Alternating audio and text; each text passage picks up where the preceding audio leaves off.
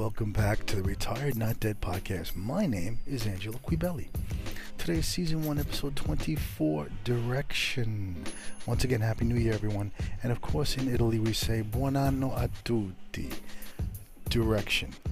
The course along which someone, wink wink, or something moves. Today is January 5th, 2020.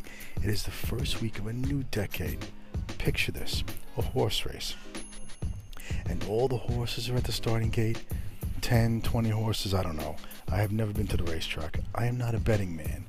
I took one bet 25 years ago when I got married, and look how that turned out. Anywho, the horses are lined up, and the bell rings, or they shoot the gun, whatever, and the gates open. All the horses and their tiny jockeys lurch out of their respective gates. But one horse, let's call him Mr. Ed, and his tiny little jockey, Wilbur,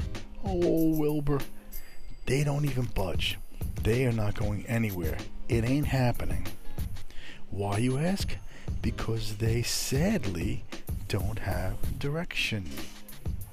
Now, I know it's the new year, and most of you are just easing into it, me included, and it's okay that we don't have our 2020 playbook typed up with instructions and photos in a big 3-ring binder, but we do need a direction, a path or route pointing towards a destination or a goal, if you will, a path pointing to a place where something is better for us. For some, it might be financial. You want more money or less debt or both. And that is a great direction because that will lead to other potential paths, right? For some, it might be about relationships. You may want love or to get out of a bad relationship so you can finally find your soulmate, the person that God has waiting for you. He or she is out there. Don't lose hope. Or it could be a geographic direction, like in my case. I want to live somewhere warmer. New York is way too cold for me, especially in the winter. So my direction is south, somewhere between southeast and southwest, as long as it's south. I started this process 2 summers ago when I bought my Indian Chieftain Limited Touring motorcycle. I keep it in Virginia as my headquarters, if you will, and from there I have been exploring where I might want to settle down and enjoy my golden years. My final resting place.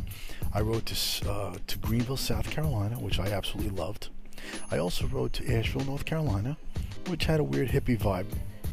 From there I rode to Chattanooga, Tennessee, which was nice, but it didn't really wow me. From Chattanooga I rode 2 hours to Atlanta, Georgia, to visit my childhood friend Dave. I had visited Dave before over the years, and Atlanta is too big of a city for me. My direction is simple. I am looking for a small city which is warm enough to ride my motorcycle throughout the year and not oppressively hot in the summer.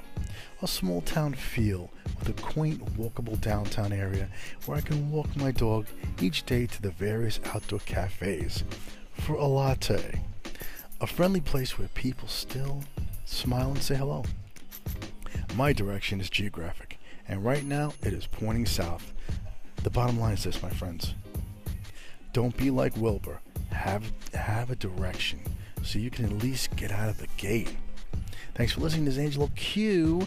It's a beautiful day in Virginia today, 45 degrees and sunny, and I am off to the Blue Ridge Mountains on my 2018 Indian Chieftain Limited Touring motorcycle because I got it like that, yo. Oh no, he just didn't. I just did.